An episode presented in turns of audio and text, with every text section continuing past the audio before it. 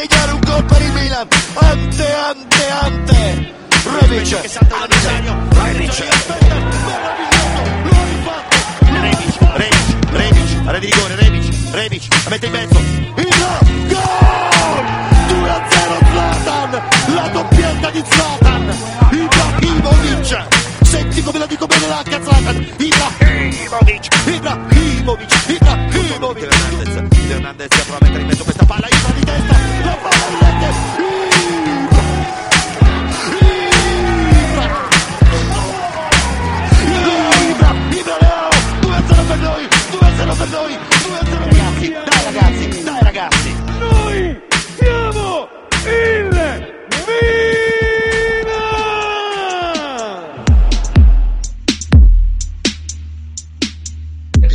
17 پادکست کازا میلان و من و امیر با هم دیگه شروع می‌کنیم. راجع به یه سری مسائل مختلف می‌خوایم صحبت کنیم که دیگه everything میلان هر چی که به میلان ربط داره راجبش می‌خوایم صحبت کنیم اینجا. منم سلام می‌کنم خدمت همه دوستان و میلانی های عزیز می‌خواستم یه تشکری هم از همینجا بکنم از همه دوستانی که پادکست رو دنبال می‌کنن و نظراتشون رو برای ما می من خیلی خوشحالم که دوستان انقدر احسان لطف داشتن به ما و به ما این انرژی رو میدن که با قدرت بیشتری براتون پادکست رو ضبط کنیم. ممنونم ازتون که ما رو دنبال خب با امیر می‌خوایم راجع به بازی میلان با اینتر توی جام حذفی صحبت کنیم. معمولا میلان و اینتر من زیاد خودم شخصا دوست ندارم بازیاشون رو توی جام حذفی چون برای اون اهمیت رو نداره ولی اون حساسیت رو همیشه داره متاسفانه. و دیگه ما تصمیم گرفتیم به که راجع به این بازی سهشنبه ساعت 11 رو به وقت ایران هست صحبت کنیم بیایم راجع به یکی از خاطر انگیزترین بازی های میلان با اینتر. یعنی یکی از خاطر انگیزترین بازی های دربی توی جام حذفی تو کاپا ایتالیا صحبت کنیم. برگردیم 23 سال قبل.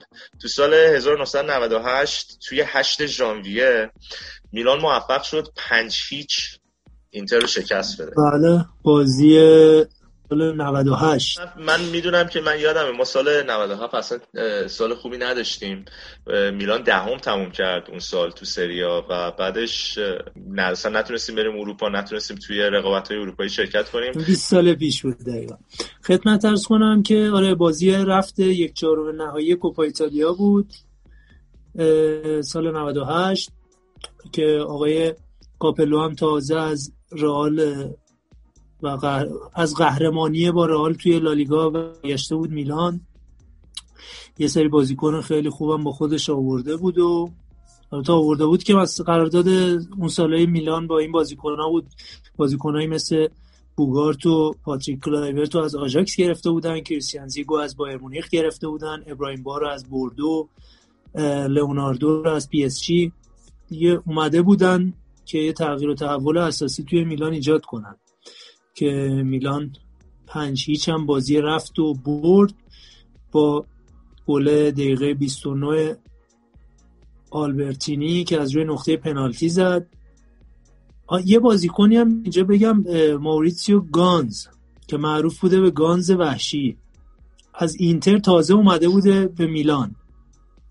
با قرارداد یک میلیارد لیری. این اولین بازی آره دیگه اون زمان هنوز یورو نبوده. آره. این اولین بازیش هم بوده جلوی خود تیم سابقش جلوی اینتر و گل هم می‌زنه. این بازیکن هم جزء بازیکنایی بوده که تازه میاد میلان بعد از برگشتن آقای کاپلو. می‌خواستم اینم اضافه کنم که مربی تیم اینتر آقای لویجی سیمونی بوده و اون موقع اتفاقا اینتر توی کورس قهرمانی بوده برای سریا تو سال 98 سال آره سال خوبی داشتن. بعد میلان هم توی کلا جام حذفی مسیرش اینجوری بوده که اول رجاینا رو رجینا رو در واقع رجینا رو توی دور 32 توی سنسیرو 0 0 می‌کنن. بعد تو ورزشگاه جیلیو دو هیچ میبرتش و بعد با سمتوریا بازی داشت. داشتن که سه دو توی سنسیرو می‌برن و بعدم یه دو یک توی فراریس تو ورزشگاه سمتوریا و بعد می‌خوره به اینتر. بعد جالبیش اینه که الان هم که ما با اینتر بازی داریم سه شنبه اینم دقیقا مرحله یک چهارم نهاییه. مثل همون سالی که مثل سال 98 یک چهارم نهایی بود و باش بازی کردیم. فرقش اینه که اون دوتا بازی بود رفت و برگشت این الان یه بازی دیگه. آره ما مثلا دقیقا چون یه شباهت خیلی نزدیکی به بازی پیش رو داره این بازی این بازی رو انتخاب کردیم که هم چون نتیجهش خیلی خاطر انگیز بوده هم از این جهت که این بازی هم دقیقا توی یک چهارم نهایی کوپا بوده. به خاطر همین این خاطره رو گفتیم زنده بکنیم برای دوستان. مرسی. حالا یه ذره از بازی بهم بگو. بازی چه جوری بود؟ کلا چی چی شد و چه اتفاقاتی افتاد؟ آره این بازی که خب من اول یه ترکیب میلانو به نظرم بگم کیا بودن. میلان که خب اون سالا با سیستم 442 بازی می‌کرده با مربیگری سرمربیگری آقای کاپلو. روسی که دروازه‌بان بوده. دفاعشون دسایی و مالینی و کاستاکورتا و نیلسن بودن. آلبرتینی ابراهیم با بوبان لئوناردو خط میلان بودن. گانز و ساویچوویچ هم. از مهاجما بودن. گلای این بازی هم دقیقه 29 آلبرتینی روی نقطه پنالتی می‌زنه با پنالتی که لئوناردو می‌گیره. دقیقه 33 گانز گل دوم رو می‌زنه. دقیقه 44 ساویچوویچ گل سوم می‌زنه و نیمه اول با سه گل میرن برخ نیمه دوم هم که وقتی شروع میشه دقیقه 46 اینتر یه گل به خودی می‌زنه. بازیکن خودشون کلونزه یا کلو... کلونزه فکر می‌کنم. فرانچسکو کلونزه. دقیقه 60 هم که نیلسن مدافع نروژی میلان یه گل کاشته خیلی خوشگل می‌زنه و بازی رو پنچیچ می‌کنن. بازی برگشت هم که حالا اینتر برده بود و خیلی تاثیر نداشت. بازی برگشت فکر کنم یکی اینتر می‌بره ولی خب دیگه آره تاثیر نداره. یکی شده آره جالبی داشت اون آره. نیلسن هم نیلسن بازیکن نروژی کلا 5 تا بازی واسه میلان کرده و اون یه گل تنها گلی هم هست که برای میلان زده. اینم یه نکته جالبی دیگه است آره این این هم جالبه اینم اشاره کنیم بهش. خب راجب ترکیب اینتر هم اگه بخوام به بچه‌ها بگم چون جالبه چون اینتر هم اون سال توی کورس قهرمانی بوده برای اسکودتو. اینتر هم ترکیب بدی نداشته با ترکیب 4 اومدن تو زمین. جان لوکا پالیوکا که هر کسی که به هر حال طرفدار تیم ملی ایتالیا باشه میشناستش سالها. قبل از جیجی بوفون دروازه‌بان تیم ملی ایتالیا بود. برگومی سارتور کلونز و تاریبو وست که بعدا اومد میلان. تاریبو وست هم جز دفاعی اینتر بودن. موریرو سیمیونه که الان مربی اتلتیکو مادرید کاوت خاویر زانتی زامورانو که با جوری جورکایف فرانسوی تعویض شد و رونالدو بزرگ. رونالدو برزیلی فورواردشون بوده. ببینید ما یه همچین تیمی رو پنچیچ زدیم. دیگه واسه میلان کارهای بزرگ زیاد می‌کنه در طول تاریخ. آره خلاصه اینتر از این بازی ما زیاد داشته. و خب فقط یه چیز کلی هم بگم. از اون طرف میلان بعد از شکست اینتر توی نیمه نهایی می‌خوره به پارما که توی سنسیرو صفر صفر می‌کنه و بعد توی ورزشگاه تاردینی پارما دو دو می‌کنه به لطف تفاضل گل. میره به, به مرحله بعد که فینال بوده ولی فینال رو به لاتزیو سون گوران اریکسون که واقعا یکی از قوی ترین تیم های اون دهه بود که سال بعدش هم قهرمان سریا شدن فینال رو میبازه و با نتیجه سه یک فینال هم تکبازی بوده و جام حذفی اون سال تقدیم می‌کنن به لاتزیو. ولی خب ما بیشتر لذت همون شکست اینتر رو خواستیم راجع این صحبت کنیم دیگه. چون آره یه شباهتی هم به بازی پیش رو داره گفتیم یه تجدید خاطره ای بشه. خب ممنونم ازت. حالا بریم یه صحبت کلی می‌کنیم یه برنامه اومدی کردیم با امیر راجع به اتفاقاتی که افتاده. داشتیم یادتون باشه هفته پیش راجع به روزنامه ها و اینا صحبت کردیم. حالا چند روز گذشته بازم این فضای رسانه‌ای و جوی که ایجاد شده کاملا ضد میلان هست و می‌خوایم راجع به یکی از کارشناسای فوتبالی ایتالیا که خیلی هم معروفه صحبت کنیم و کلا ببینیم که این جناح و این تمایلاتشون چیه و واقعا اهداف چیه از این حرفایی که زده میشه توی تلویزیون یا توی وبسایت ها یا توی سوشال میدیا؟ واقعا اهداف چیه؟ ببینیم داره چه اتفاقی میفته این فصل توی سریا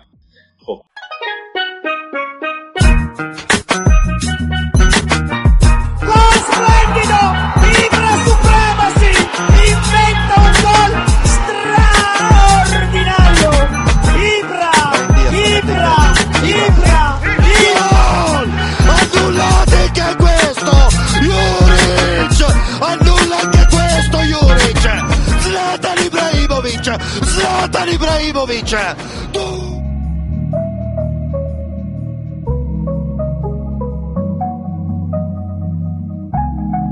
Ieri, oggi, domani, sempre Milan!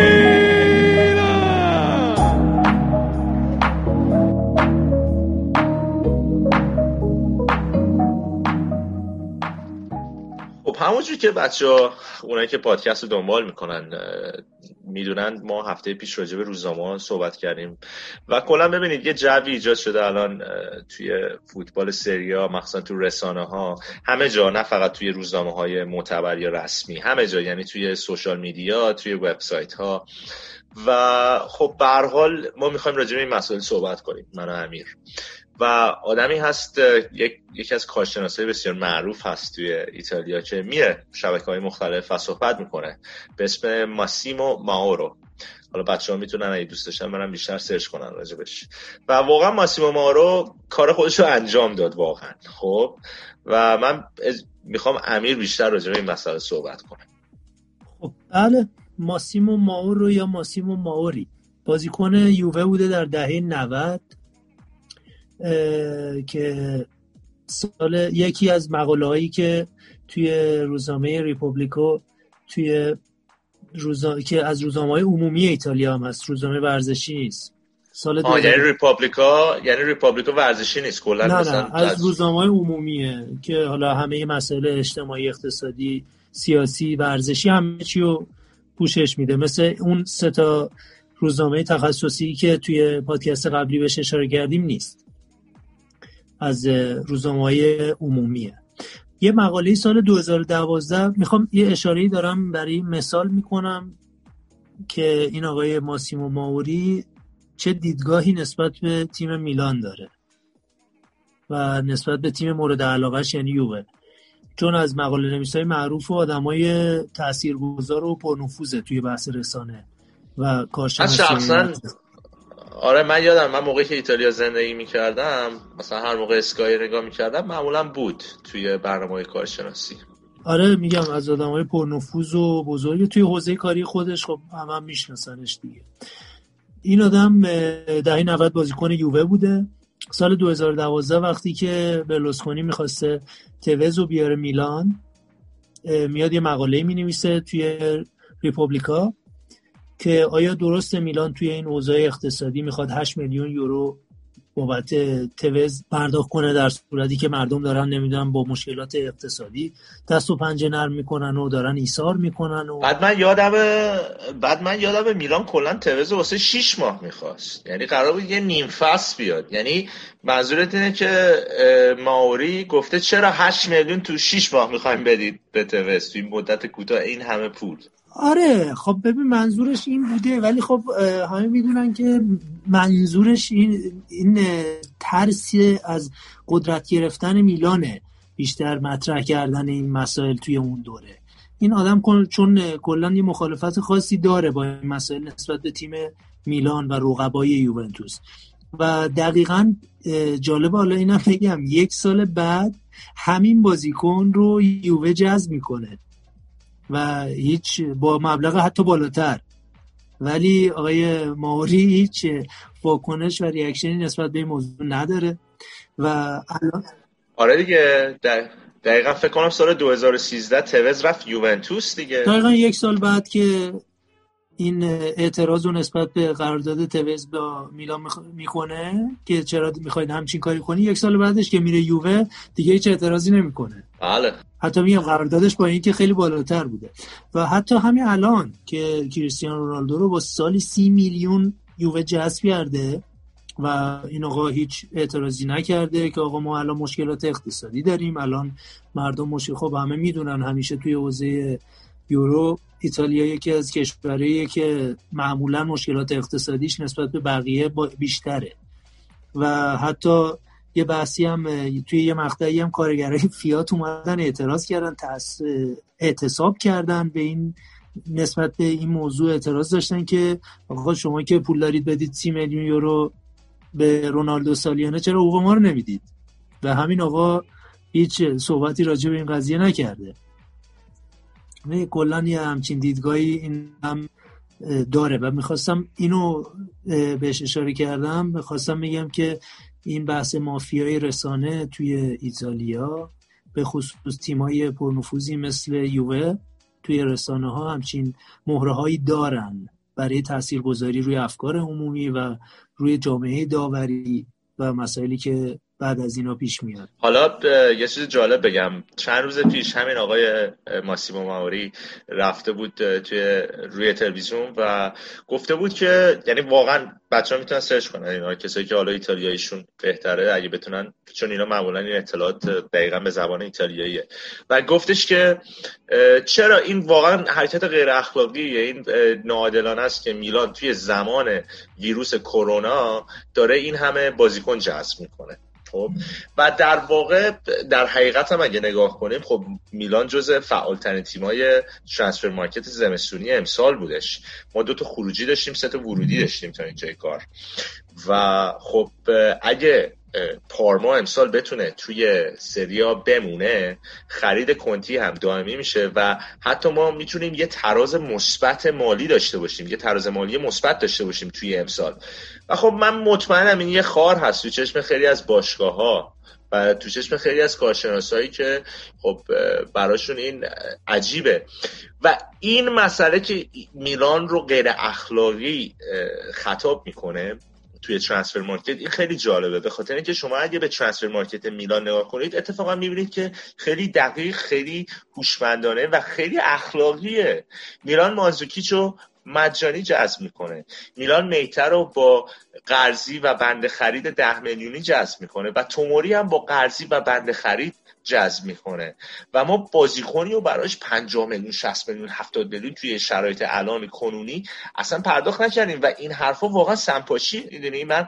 خواستم اینم بگم که یعنی بچه ها میلانیا در جریان باشن که ما مارکت ما اتفاقا یه مارکت کاملا اخلاقی بوده. اگه بخوایم حتی کرونا رو در نظر بگیریم که کلا ما تو فوتبال این حرفا رو نداریم.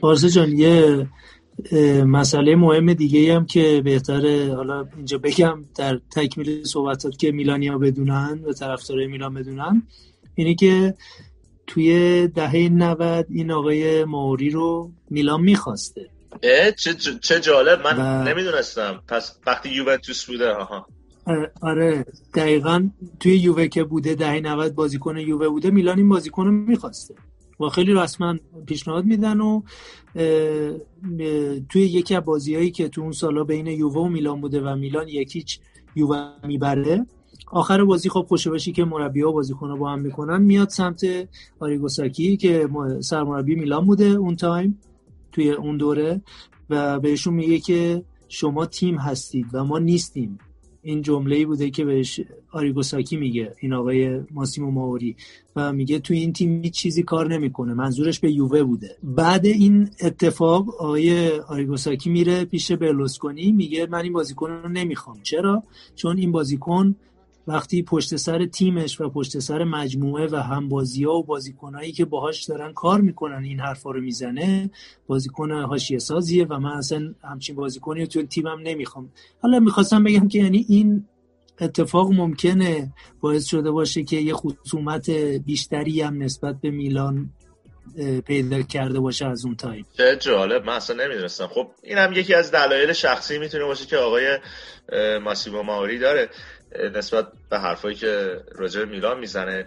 و جالب اینجاست که من می‌خوام راجع به گاسپرینی صحبت کنم. من گاسپرینی رو به عنوان یه مربی خب خیلی قبول دارم. ولی واقعا اگه بخوایم از نظر شخصیتی صحبت کنیم گاسپرینی میشه ماسیمو ماوری شماره دو. به خاطر اینکه همینه یعنی این سمپاشی ها نه کمتر نه بیشتر. گاسپرینی قبل بازی میلان آتالانتا میاد میگه میلان تیم مورد علاقه تقویم بازی هاست. تیمی که از همه بیشتر استراحت می‌کنه از همه بیشتر از همه کمتر بازی می‌کنه.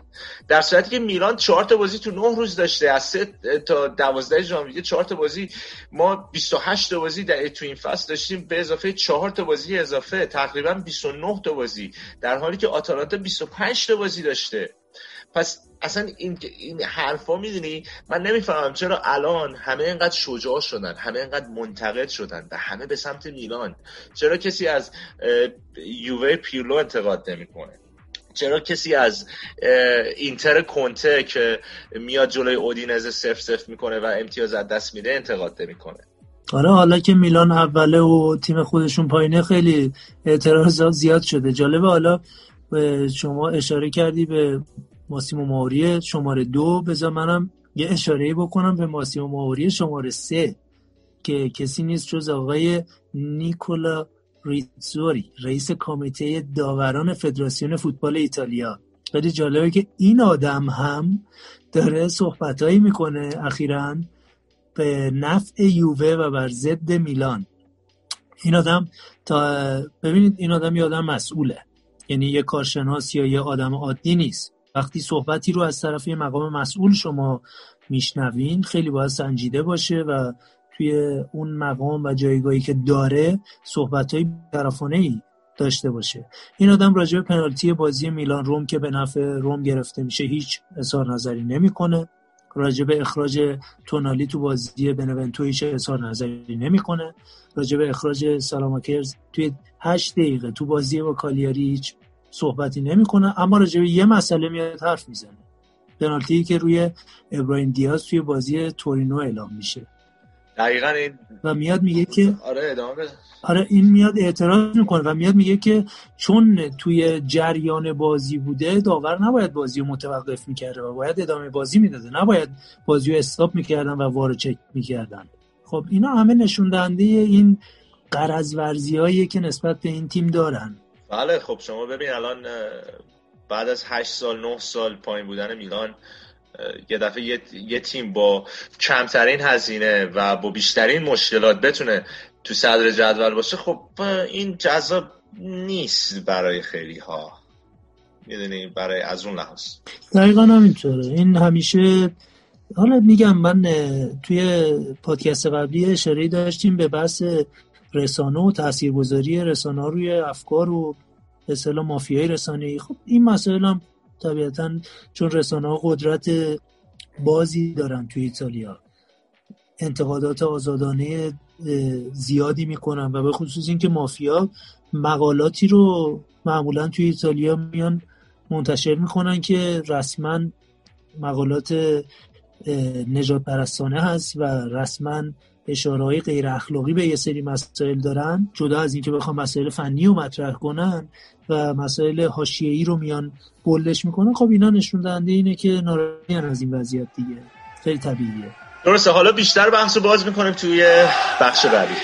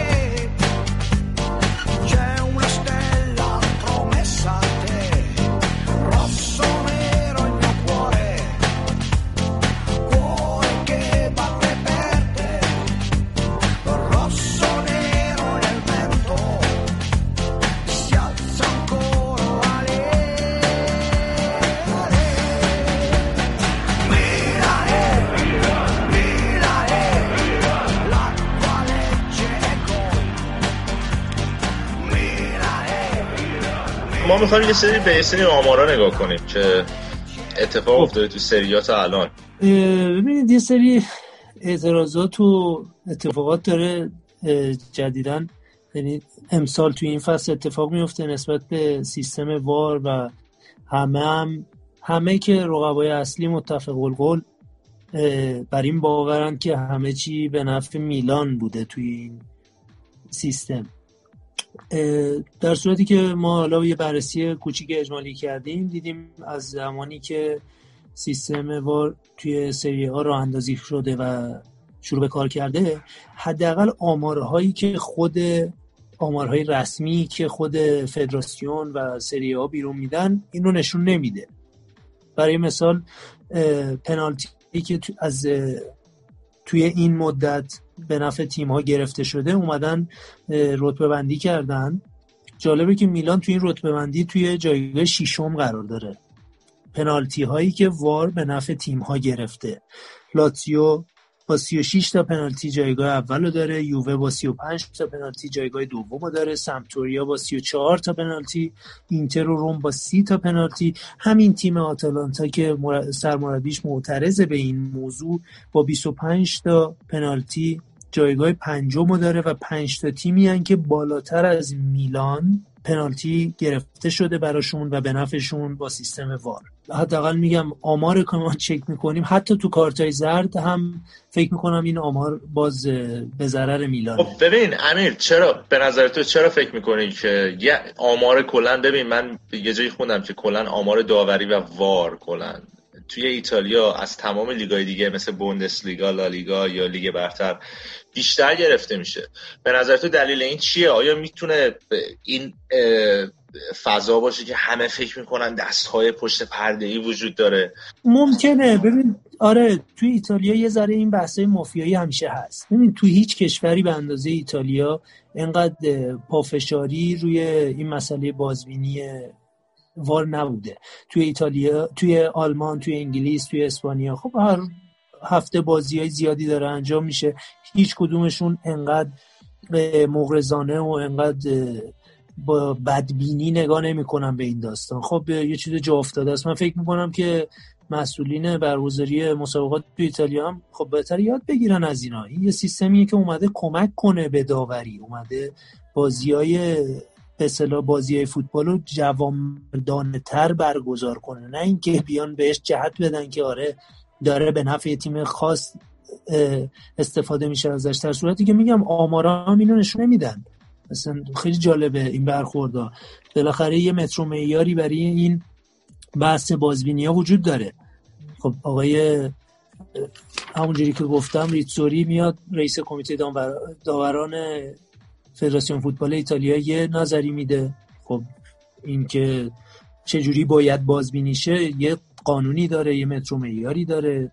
باید طبق اون رفتار بشه یا طبق نظر شخصی ایشون باید رفتار بشه؟ اونجوری که ایشون میگه بازبینیشه بازبینیشه خب اینا رو باید به اصطلاح اصلاح کنن دیگه. این سیستم مافیایی توی ایتالیا همیشه اینجوری بوده. ببینید همیشه خب جالبه مثلا تیم هایی به این موضوعات اعتراض می‌کنن.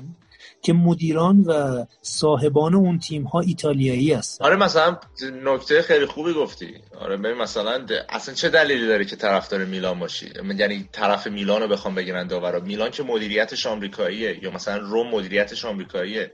ولی از اون طرف یوونتوس خانواده آنیلی یا لارنتیس مدیر مدیر ناپولی یا از اون طرف لوتیتو تورینو یا انتونیو پرکاسی مدیر آتالانتا. اینا همه ایتالیایی هن درسته؟ دقیقا.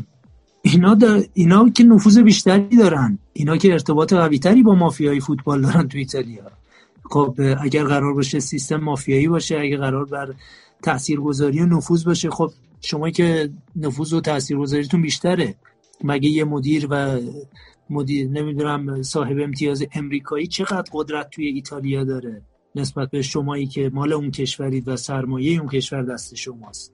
خب قطعا یه توی مسائل فنی وقتی توی به اصطلاح میگم وقتی تو زمین نمی‌تونن حرفشون رو بزنن خب بحث رو میکشونن به این مسائل دیگه. اینا یه ذره توی ایتالیا این سیستم مافیایی همیشه بوده و به نظرم دیگه کم کم داره جایگاهشون ضعیف میشه با اتفاقاتی که شاهدش هستیم. خب به هر حال توی زمین حرف زیادی برای گفتن ندارم. بعد یه مسئله دیگه که خیلی جالب تره ما اینو در آوردیم که به بچه هم بگیم. بحث کارتای زردیه که داده شده این فصل. می‌دونی؟ این بحث اینا بحثایی که مستقیما به داوری ربط داره.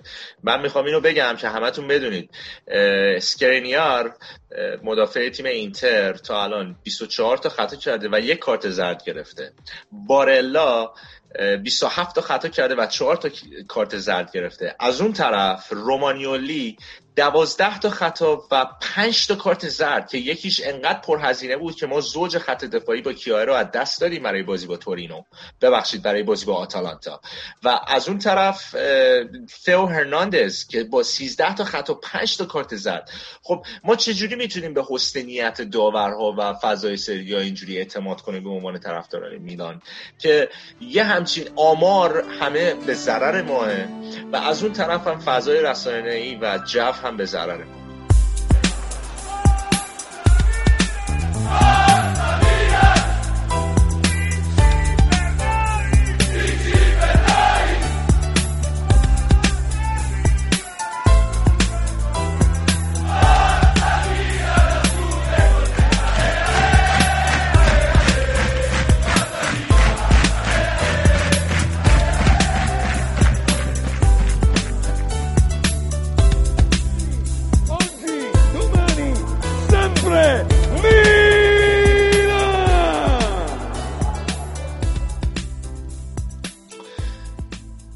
صحبتی هم بکنیم راجع به بازی با آتالانتا. واقعا حقیقتا بازی تلخی بود.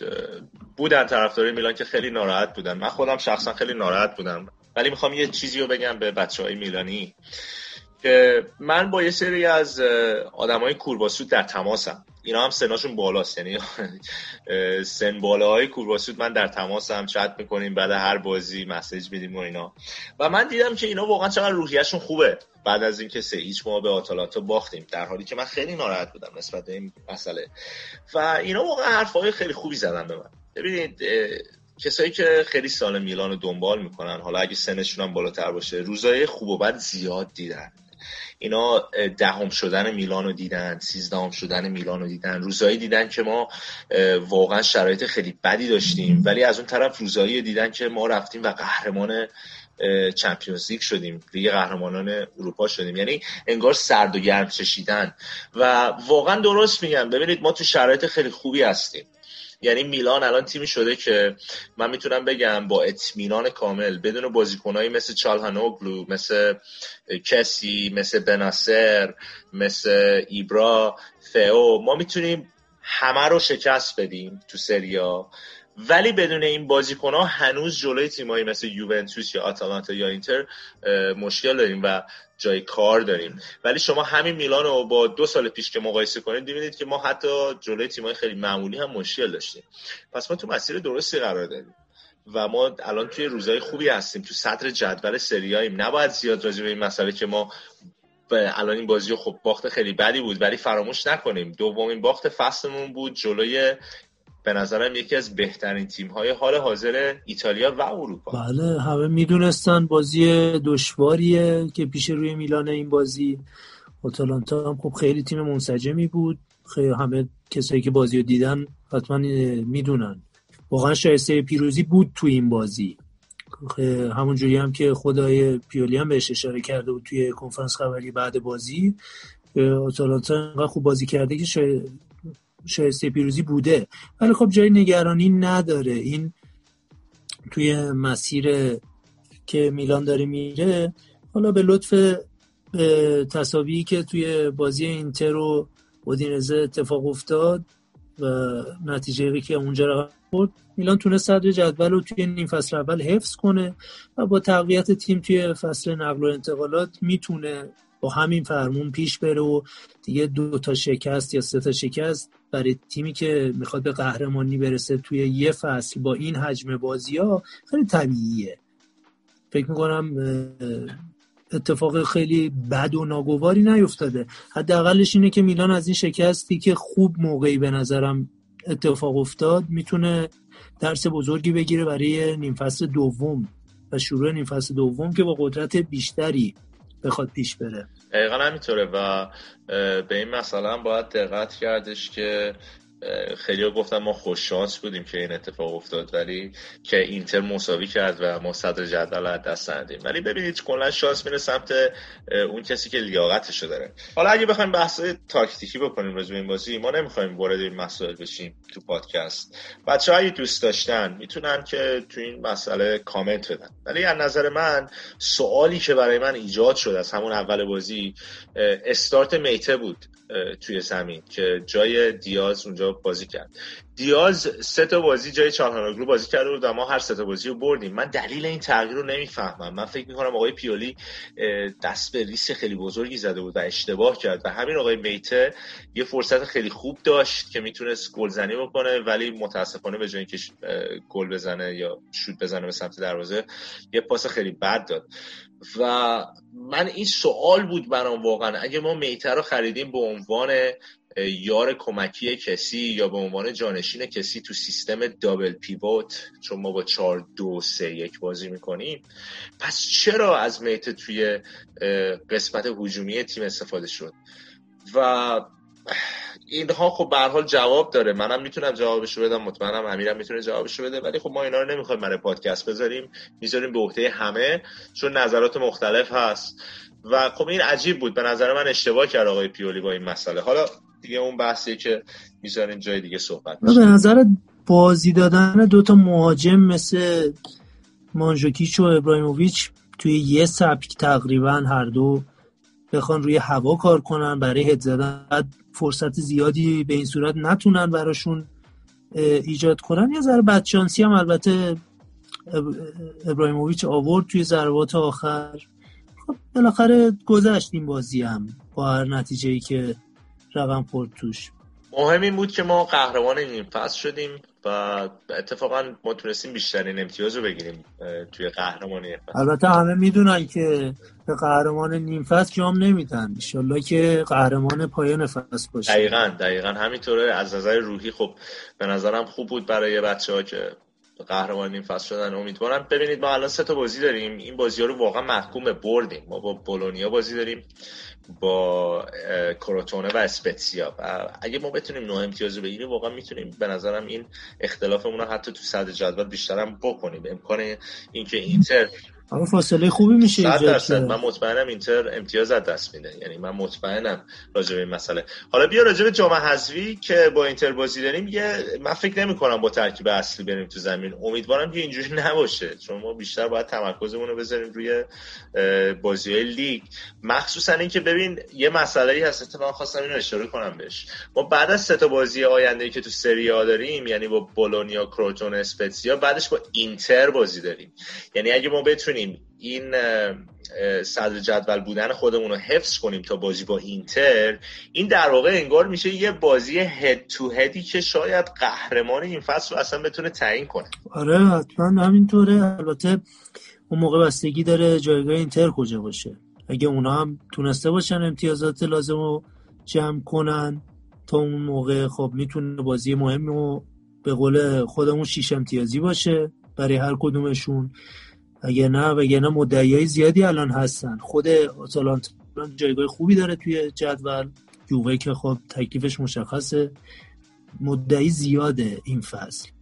آتالانتا با بازی که جلوی میلان انجام داد واقعا نشون داد می‌تونه مدعی باشه. این تیم الان فکر می‌کنم رقیبای اروپاییش مثل رئال مادرید هم که باش همگروهن و ترسونده با بازی که جلوی میلان کرده.